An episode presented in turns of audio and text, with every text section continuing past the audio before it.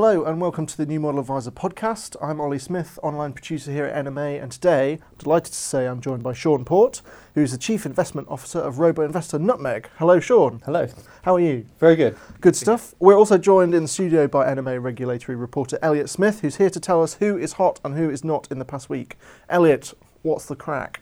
So it's kind of twofold. The robo investing world as a whole, in the FCA's eyes, wasn't particularly hot at all uh, last week. Okay. Um, the FCA had some, some choice words for robo advice and online discretionary investment management firms, which we'll call ODIMs, just so I can avoid repetitive strain injury. Um, so there, there are a lot of failings that the FCA highlighted on suitability and disclosure. Um, assessing firms against the, the COBS 9 rules, the, uh, the FCA found that many ODIMs were not evaluating uh, clients' knowledge and experience or investment objectives, capacity for loss, um, that sort of thing in their suitability assessments. Um, some firms weren't asking about any of that at all.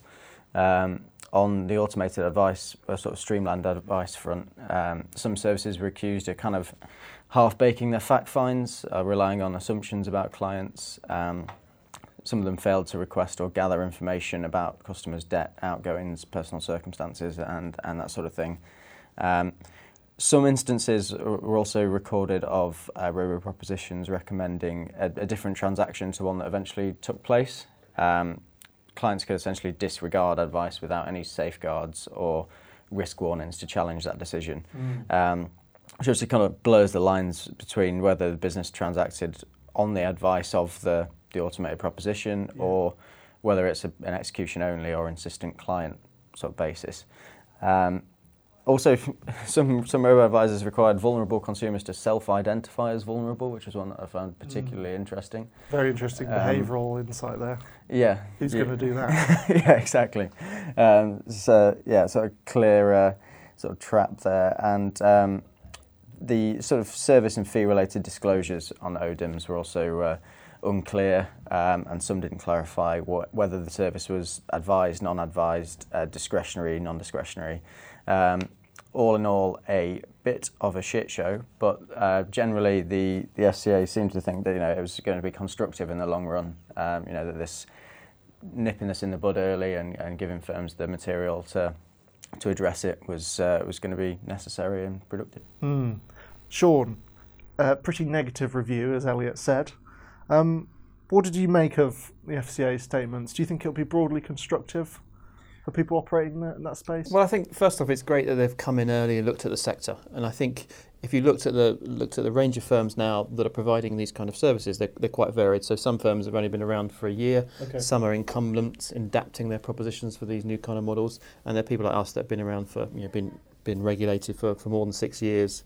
We established this sector and since then, we've been in constant dialogue with the regulator to help them understand our model and, and how we work within within the regulation. So, mm. it's surprising that the regulator made this comment that you know some firms treat offline to having different rules to, to online. Uh, sorry, online different to offline, which really surprised us. It's never been any doubt that the rules apply to us the same as they would to a face-to-face advisor or, or to any offline models compared to, to digital models. So that was quite a surprise. I think um, you know, for us, it's a really good that the FCA is looking at the sector very closely to level the, the playing field, and um, I think it's quite helpful overall. So, from our perspective, there's not really anything negative in this in this report. You know, we were part of the of the of the uh, conversation with the FCA mm. as part of the of the survey. So it's interesting, and I think it's positive and good for the FCA to be involved early.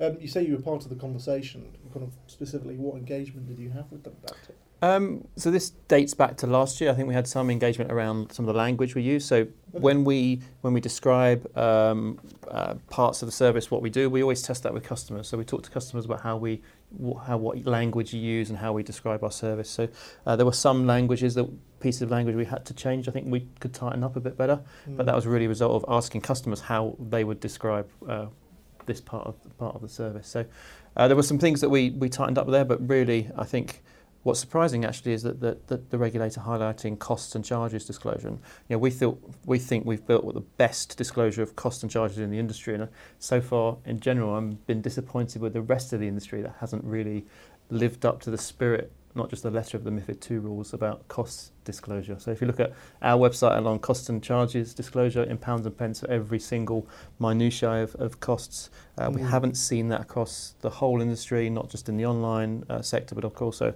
the incumbents as well. Um, that's a brilliant note on which to segue into our next topic um, on disclosure. I'm going to bring Elliot back in here because um, team members on the NMA news desk have been using robo investors, uh, using actual real money to see what the experience is like, to see what returns uh, you can get. Um, so, to explain in, in full detail, we have news editor Charles Walmsley, who's been using Moneyfarm. Uh, Jack Gilbert, who's our senior reporter, has been using Simply EQ. Elliot, you've been using Wealthify, and uh, Shanil Roy Chowdhury, who's our investment editor, has been using Destination Financial Planning. Now, I just wanted to ask you, Elliot, uh, what did you make specifically of the costs and fees disclosure on Wealthify? Did you feel as though it was uh, intuitive and easily understandable for someone perhaps not as um, well educated or upon financial issues as you are? Um, I, there were I think over time they, they've actually become clearer. The percentages are, are broken down in terms of the, uh, the, the fund charges and the ongoing service charges. But um, similarly, there isn't necessarily that um, that kind of basic key, the, the sort of clarity that uh, somebody with no experience of, of, investment would need to be able to um, easily identify, you know, discretionary, non-discretionary, all that sort. Of, those, those the, the definitions that one needs to understand when choosing a an investment solution aren't necessarily that clear. Um, but then again, I kind of have a different purpose for it to somebody who is necessarily trying to, you know, really save for later life. I mean, for me, it's it's a little bit of money aside each month as a kind of rainy day fund or a yeah. bit of a, a, nest egg sort of thing. So um, it's I, I think I think those sorts of propositions primarily for for that that's fine. But I think there's a long way to go before they could be a sort of wholesome financial planning kind of solution. Mm. Um, great you mentioned financial planning. Shaun, um, do you have a vision of how sort of the new model of advice as we cover it and the life planning and the financial planning and the holistic model of looking at clients' finances and bringing everything together with a, a detailed plan for you know the uh, for the long term, um, how that actually could interact with something like uh, Nutmeg services.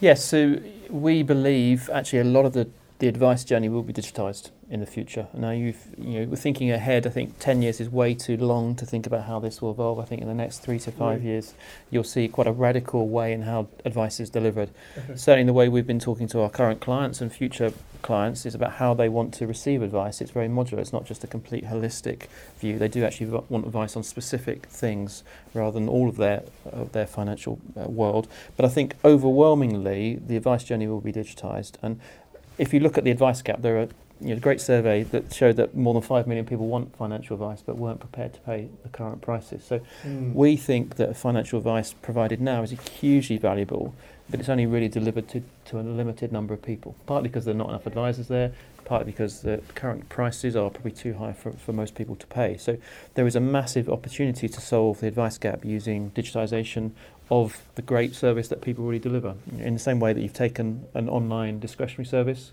made it digital, we can do the same with advice. Mm. Um, that's all very well. Um, I mentioned that our team members had been using um, these various um, robo um, investors. Um, one experience I wanted to talk about specifically was Shanil's, uh, because uh, Shanil wrote in our latest magazine edition of how he looked at his valuation report on Destination Financial Planning, which claimed that he was invested in something called the Dimensional Multi Option Global Perspective Portfolio. Now, you don't need to know anything about that, uh, but this was not actually a dimensional fund at all. It was set up and run by Parmenion. Um, and I don't think Shanil is wrong when he said in his article that that's actually quite misleading.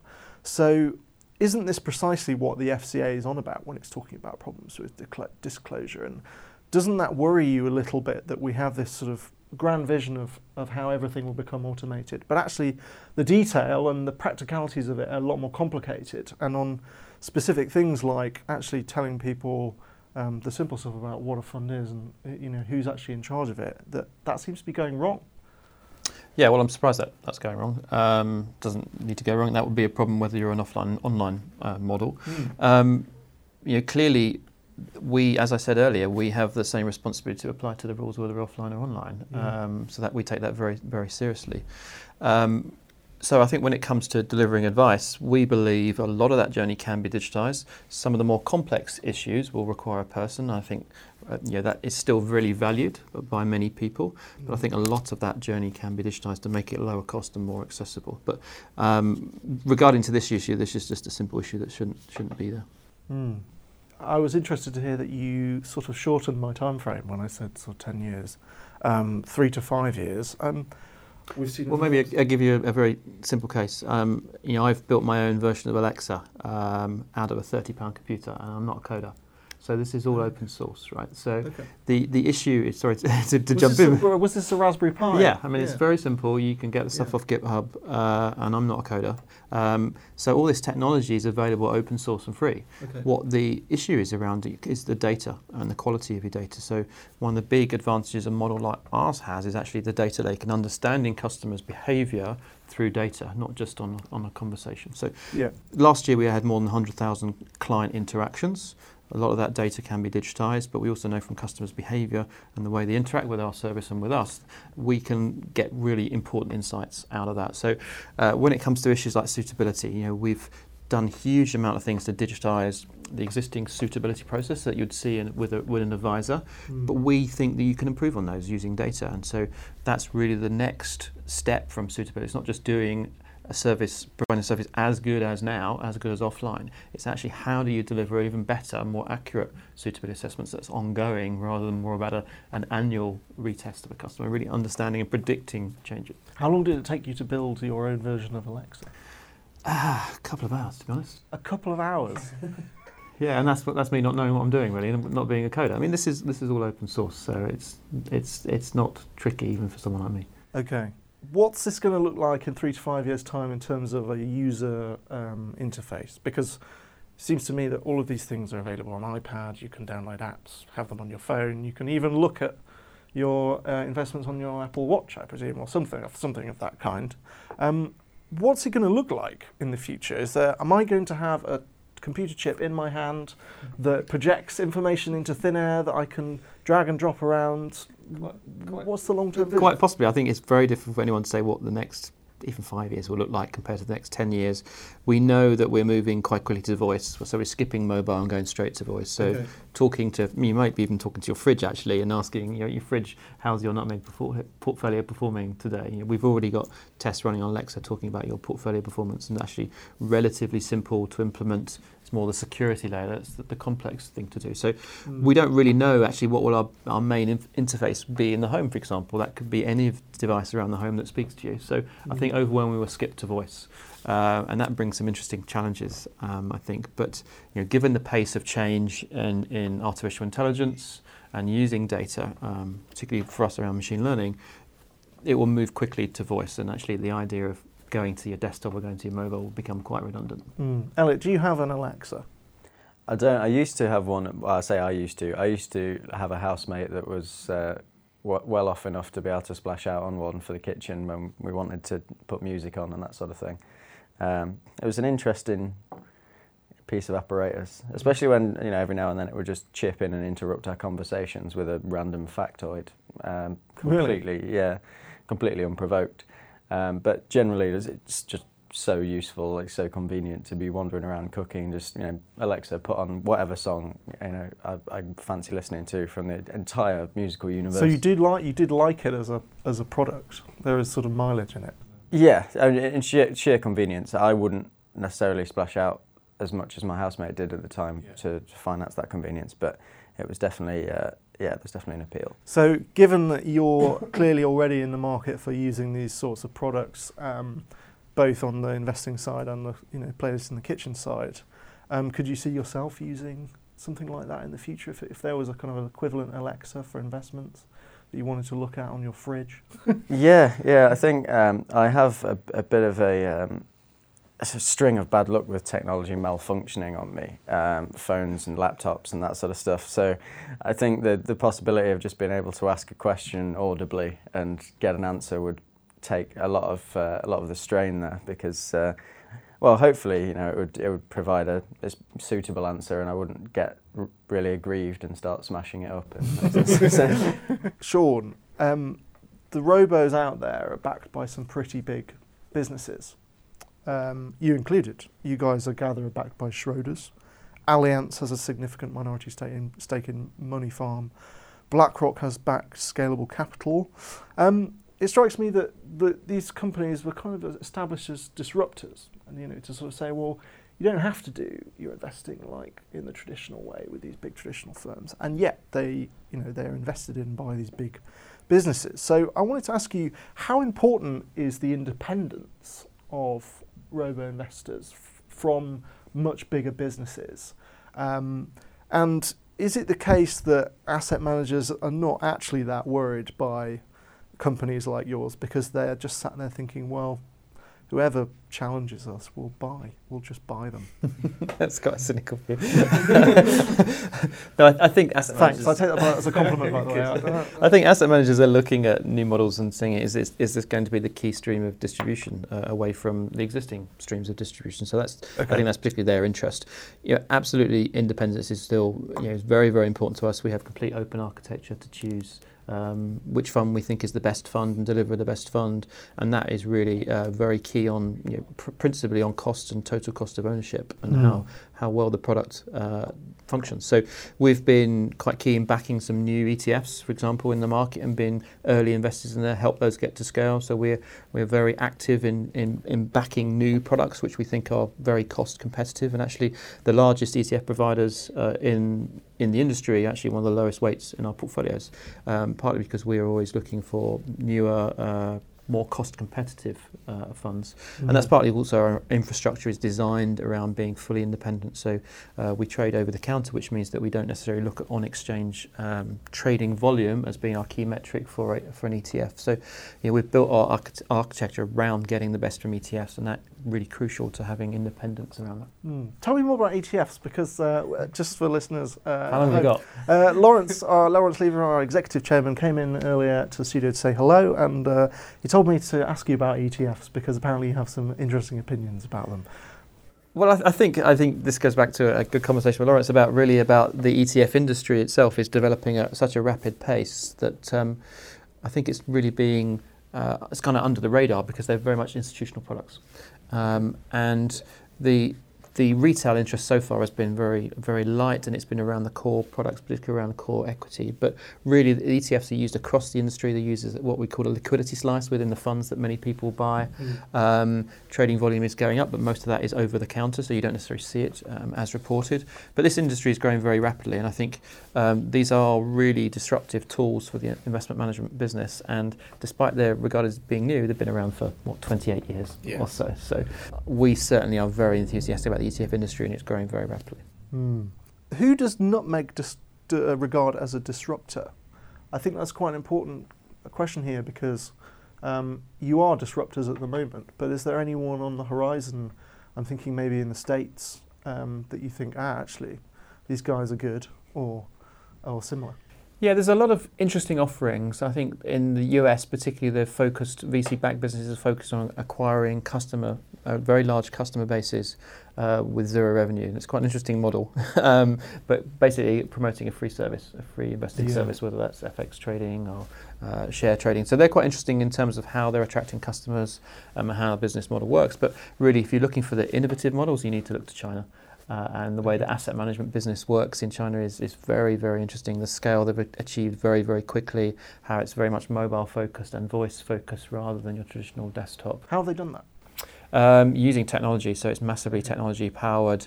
Uh, very interesting distribution is largely through chat engines. Um, so they are the models that have really exploded. Um, quite interesting from a compliance perspective, from a Western perspective, looking at a fund supermarket in China, how funds are promoted um, Okay. around sort of one month, three month returns. But um, Care to uh, elaborate? well, I think it's it's uh, you know if you if you imagine uh, an Amazon page with lots of percentage returns flashing up in front of you about one month, three month returns, and Mm. customers turning over, that yeah, it's quite You a think you'd struggle to do that, something similar? You, you shouldn't do that. Something similar here, but I think it's very interesting about how they've attracted customers through chat and through payment systems. Okay. Does does Nutmeg have a, a kind of chat bot? Um, we, we don't. We've developed some internally, but really about how we improve our client service and whether whether they do or not. So far, we haven't thought that they're good enough to deploy to customers. Mm. You know, for us, if we can give people more instant response and accurate responses for some simple questions, particularly around ISAs, around the ISA season, that would be very useful. But I don't think we've got to the level that we think we should release them to, to clients. It's interesting to hear you talk about customer bases and large customer bases. Um, that's a question of distribution. Um, we've seen news today about uh, a large national, I think, national advice company, Lighthouse, uh, doing a effectively a deal with a big union uh, to advise union members. And I just wondered whether that was something uh, that could be a model for the future to include uh, people like Nutmeg. You know, could you see yourselves doing a big kind of bulk deal with a, another organisation to say, okay, well, we'll advise all of your employees or we'll advise all your members? Is that is that on the horizon? Uh, that's always up for discussion. I think there's always up for if you find the right partner, you absolutely want to do that, but it needs to be the right partner. I think the, the Holy Grail is the, the main non-financial services companies with really credible brands which don't have a financial services offering. So Okay. um, I think that's always an interesting proposition to, to, to get access to the right kind of clients uh, rather than going through the traditional avenues. Hmm. Question about marketing. Um, I use the tube, as I'm sure you do. Um, a couple of years ago, Nutmeg's adverts seemed to be sort of quite cartoon, cartoony. They featured this, was it a bear Yeah. in a suit that would say, you know, just Nutmeg it, as though to say it doesn't have to be that complicated. Just go to Nutmeg. Um, it's a lot simpler. Now, Nutmeg's marketing seems to be very um, sort of professionalized, if I can use that word. It seems to be aimed at kind of your urban millennials who care about their gym membership and keeping fit and keeping track of, which is obviously uh, Elliot. Obviously, yeah, yeah. We are the, we are the target market. Um, not quite sold yet. um, but why? Can I just ask why did that? Uh, why did that approach change? Well, we're always looking to find the best approach, and, and it's always a test and learn approach to understand what's the best way to engage with customers to get the right message across. And it's not just about the simplicity message, making investment easy. It's actually you know, professional professional service that hasn't been available to, to most people before. So, you know, online discretionary investment service is new to, to many people, and that's been one of our interesting challenges over the last five years. Describing what a discretionary investment manager does, or even saying to you can have a wealth manager. Is a bit alien to some people that Mm. haven't invested before, in particular. How would you describe it to my nan? The service we provide. Yes. What would you say? to your nan. I haven't met your nan before. So I would say um, we're providing a really high quality investment service where we look after investments for you, we manage them for you, we report to you. You can see how much uh, your how well your performances are doing on a daily basis. You can see how much you've paid in fees on pounds and pence. We keep things very easy. It's very easy to use. So if you look at the way our customers describe our service, one of the main things they describe is ease of use and transparency on fees. They're very, very important. Investment performance tends to come sort of fourth or fifth, uh, despite our hard work on delivering great investment performance. but, Is that a bit disappointing for, for the CIO? uh, yeah, company? of course it is. Uh, um, Okay. But yeah, certainly ease of use and transparency of fees is something that really resonates um, with us. Okay. Um, I'm sure if you said that statement to my nan, that she would say that uh, she'd spoken to the lovely man at Nutmeg.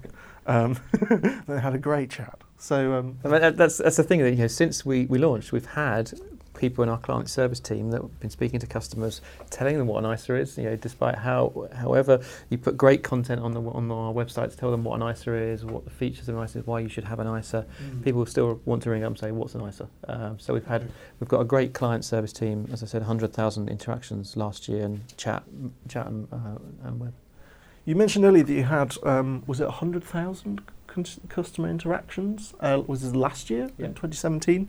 Um, do you have any sort of sense of a regional breakdown there? You know, are there, are th- is this uh, are these conversations taking place with people primarily in cities, or you know, is there a surprising corner of Dundee that is you know very pro nutmeg? Uh, Actually, a lot of nutmeg clients in uh, in the southeast end around Edinburgh. Actually, um, Okay. so not surprisingly, you know, given we're a, you know, a small and up and coming company, we've concentrated our marketing spend in certain areas where we think we get greatest reach. Not surprisingly, that's London transport system and the southeast. okay. But also we've explored you know campaigns around different metro areas um, and transport networks.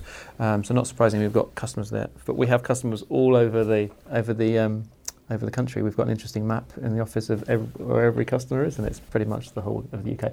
Nothing in Shetland, I don't think, but uh, pretty much.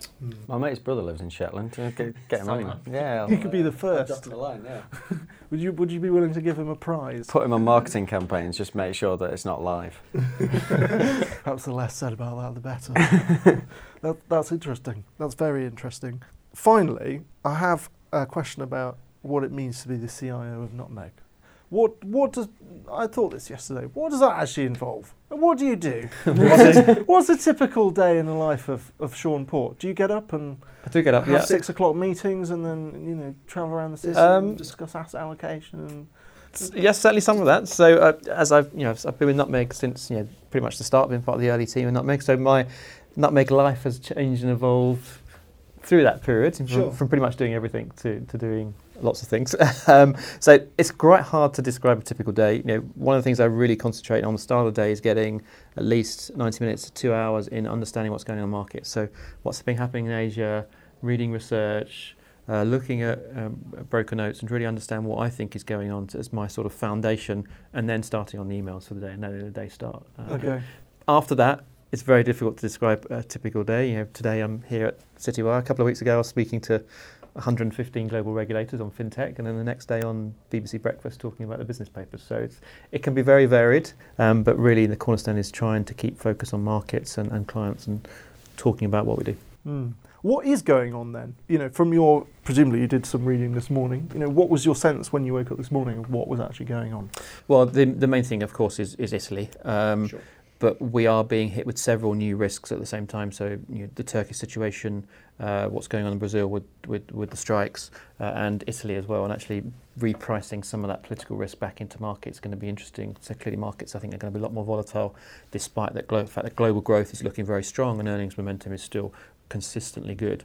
Um, so we think the fundamentals are really good, but a lot of these knocks to markets are going to be quite continual. A lot of volatility this year. So for us, the message with our clients, you know, we do monthly videos and, and lots of reach out to our clients, is actually saying, you know, this is actually relatively normal. Markets are behaving in a volatile fashion, which is actually quite normal, but the fundamental backdrop still looks particularly strong, and we still think we're several years out before we get a global recession. So, you know, certainly the, the outlook for the next two years, I think, is still pretty healthy. Hmm, okay. I'm just going to pass to Elliot quickly. Is there anything else that you want to ask Shaun, Elliot? Any burning questions before we say goodbye? Shaun, do you have a Nutmeg account yourself? Yes, I do actually. So um, I remember the scene really well. It was about uh, a couple of weeks after I was joining, and someone was jumping around the office saying, "We've hit 99 clients. We've hit 99 clients." and I thought, right, I want to be customer number 100. So I pretty much within the minute signed up. I hadn't got around to it. So I'm customer number 100. All my financial assets are in Nutmeg. Um, I'm a shareholder, investor in the business. So pretty much I'm all in. Well, excellent. Um, this seems like a good note to end on. Uh, thanks so much to Shaun and Elliot for being here. Uh, thank you, guys. Thank um, you. Join us again for another New Model Adviser podcast. And in the meantime, don't forget to follow us on iTunes, where you should leave us a lovely review if you do like what we do. Join us again next time, and thanks for listening. Goodbye.